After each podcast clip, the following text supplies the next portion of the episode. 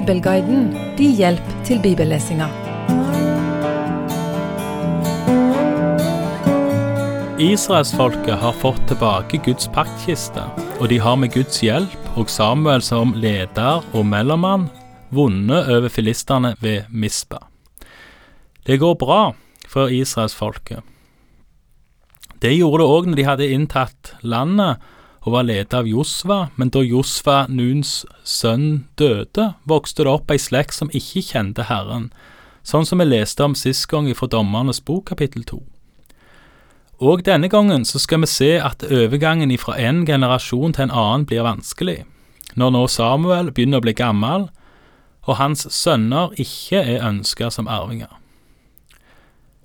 Vi skal flere ganger se at disse overgangene mellom et slektsledd til et annet blir vanskelig, òg for Guds folk. Det gjelder når profeter blir gamle eller konger, men nå handler det om Samuel og at han er blitt gammel. Vi leser fra første Samuels bok, kapittel 8, vers 1.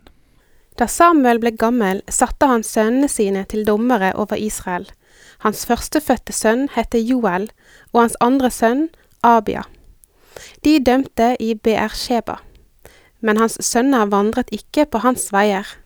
De søkte bare egen vinning og tok imot gaver og bøyde retten. Da samlet alle Israels eldste seg og kom til Samuel i Rama og de sa til han, Nå er du blitt gammel, og sønnene dine vandrer ikke på dine veier. Så sett nå en konge over oss til å styre oss, slik som alle folkene har. Men det var ondt i Samuels øyne når de sa, Gi oss en konge til å styre oss. Samuel er blitt gammel, og han setter sine sønner som dommere etter seg. På mange måter slik som øverstepresten Eli setter sine sønner til følge etter seg. En skulle kanskje tro at det Samuel, som hadde sett med egne øyne at sønnene ikke nødvendigvis følger i sitt fars fotspor, hadde gjort det på en annen måte. Men uansett hva som var grunnen, så setter Samuel sine sønner til å følge han. De var korrupte, enkelt og greit, de lot seg kjøpe av penger, og de dømte, sånn som jeg forstår, etter den som betalte mest sin fordel. Rein korrupsjon, med andre ord. Og så samler de eldste i Israel seg, og de vil ha en konge. Dette er motivert av to forhold. Det ene har nok vedvart ei stund, og det andre er utløsende. Det som jeg tror har vedvart, er et ønske om en konge fordi de andre folka rundt hadde en konge. Det er altså ikke noe nytt som har skjedd, dette har de sett lenge.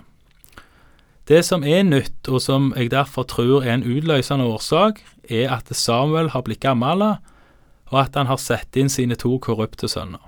Det utløser at israelsfolket ønsker seg en konge over seg. Vi leser videre ifra vers 6b at Samuel ber. Og Samuel ba til Herren. Da sa Herren til Samuel, Lyd folket i alt det de sier til deg, for det er ikke deg de har forkastet, men det er meg de har forkastet, så jeg ikke skal være konge over dem. Slik har de gjort helt fra den dag da jeg førte dem opp fra Egypt og til den dag i dag. De forlot meg og tjente andre guder, og nå gjør de slik mot deg også. Men lyd nå deres ord, du må bare vitne alvorlig for dem og varsle dem om hvordan han vil bære seg at, den kongen som kommer til å råde over dem. Igjen leser vi hva Gud forteller til Samuel. Selvfølgelig gitt at en tror at Bibelen er Guds ord. Men tror en at Bibelen er Guds ord, så er det mektige ord en her leser. Herren Gud, den allmektige, sier at Samuel skal lyde folket fordi de har forkasta Gud allerede fra den dagen de ble ført ut av Egypt. Det er sterke ord, Folket har forkasta Gud, og de har dyrka andre guder, og de kan nå få ta seg en konge, men de må være klar over konsekvensene. En må ikke trekke den konklusjonen at et kongedømme i seg sjøl er feil. Det er valget av konge som er feil. Jeg tror nemlig mer det var sånn at Gud sjøl skulle være konge over sitt utvalgte folk, og når dette ikke går, så går en ifra et teokrati til et monarki fra at Gud var øverste leder, og til å ha en konge som øverste leder. Vi leser videre fra vers 10 om de konsekvenser overgangen til monarki ville få for israelittene. Så talte Samuel til folket som krevde en konge av ham, og la fram for dem alle Herrens ord. Han sa, Slik vil han bære seg at, den kongen som kommer til å råde over dere.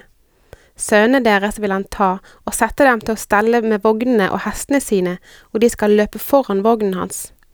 Han vil sette dem til høvdinger over tusen og høvdinger over femti, til å pløye åkrene og høste avlingen hans, til å lage våpen til hans kriger og utstyr til stridsvognene.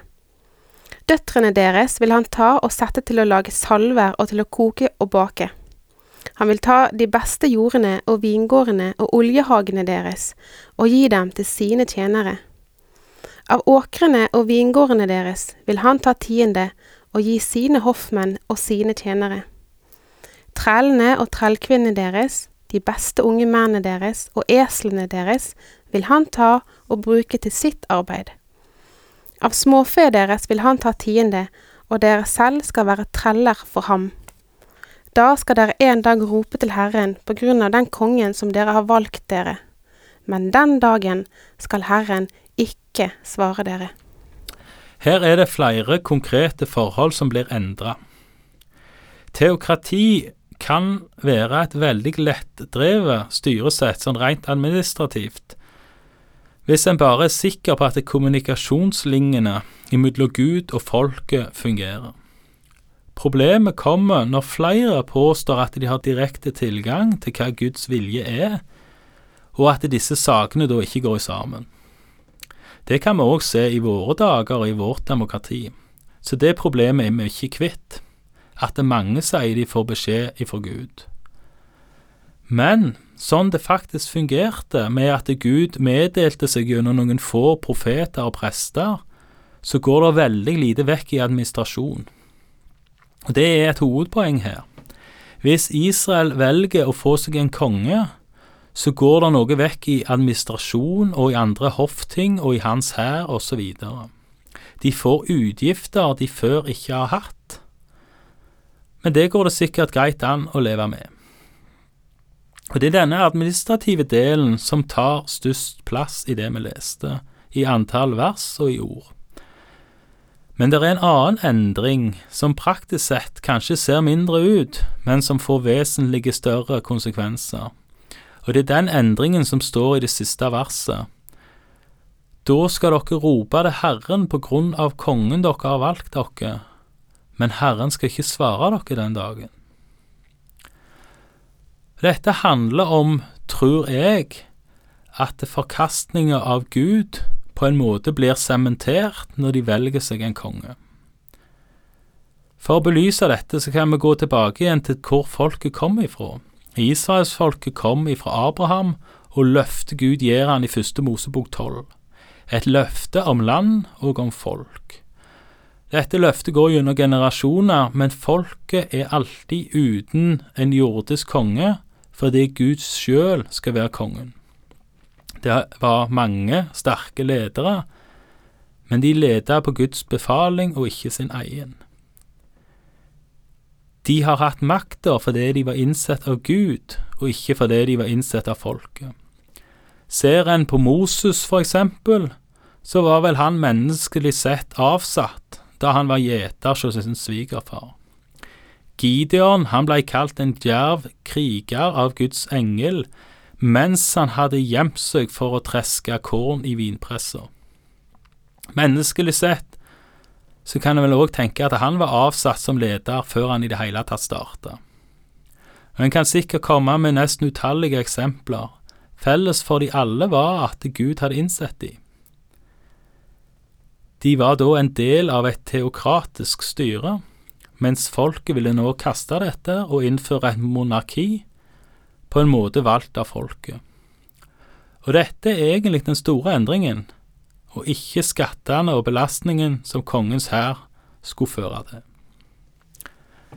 Igjen så ser vi at Samuel blir sett i rollen som domsprofet. Han får beskjed om å advare og peke framover mot kommende konsekvenser. Hvis dere ikke bøyer av, så blir konsekvensen at Israel skal rope til Herren en dag, og at han skal ikke svare dem den dagen. Igjen så ser vi at Gud forklarer på forhånd hva som vil skje. På forhånd advarer han. På forhånd gir han muligheten til å følge Guds vilje. Gud firer altså ikke på kravene, nei, men han advarer på forhånd. Vi leser videre hva folket gjorde i vers 19. Men folket ville ikke høre på Samuel. De sa, Nei, vi vil ha en konge over oss, og så vil vi være som de andre folkene. Vår konge skal styre oss, og han skal dra ut foran oss og føre våre kriger. Da Samuel hadde hørt alle folkets ord, bar han dem framfor Herren, og Herren sa til Samuel, Lyd deres ord og sett en konge over dem. Så sa Samuel til Israels menn, Gå hjem hver til sin by. Her slutter kapittel sju med et ønske om å ha en konge til å regjere over seg, og en konge til å lede an i krig for seg. To ting Gud hadde gjort før. Folket forkaster Gud, faktisk ifølge Gud sjøl. Samuel føler seg òg forkasta, og det blir han kanskje ikke, mens hans sønner de blir forkasta, og Gud blir forkasta. Uansett hva Samuel blei eller ikke, legg merke til hva han gjør når det skjer noe han syns er ille. Han gjør som si mor, han ber. Og Der har vi nok noe å lære noen hver. Han svarer ikke heller med en gang, han hører hva de sier, og så ber han. Så svarer han seinere, sikkert lur for mange av oss òg i dag. Men folket står på sitt, og Gud lar de få det sånn som de vil. Men Gud gir beskjed om at dette vil få konsekvenser, både med skatt, men ikke minst at en dag vil de rope på Herren uten at han skal svare dem den dagen. Legg merke til at det ikke står at Herren Gud ikke skal høre dem. Han vil høre dem, men han velger ikke å svare den dagen. Når og hvordan den dagen kommer, får vi komme tilbake igjen til. Takk for i dag, og Herren være med deg.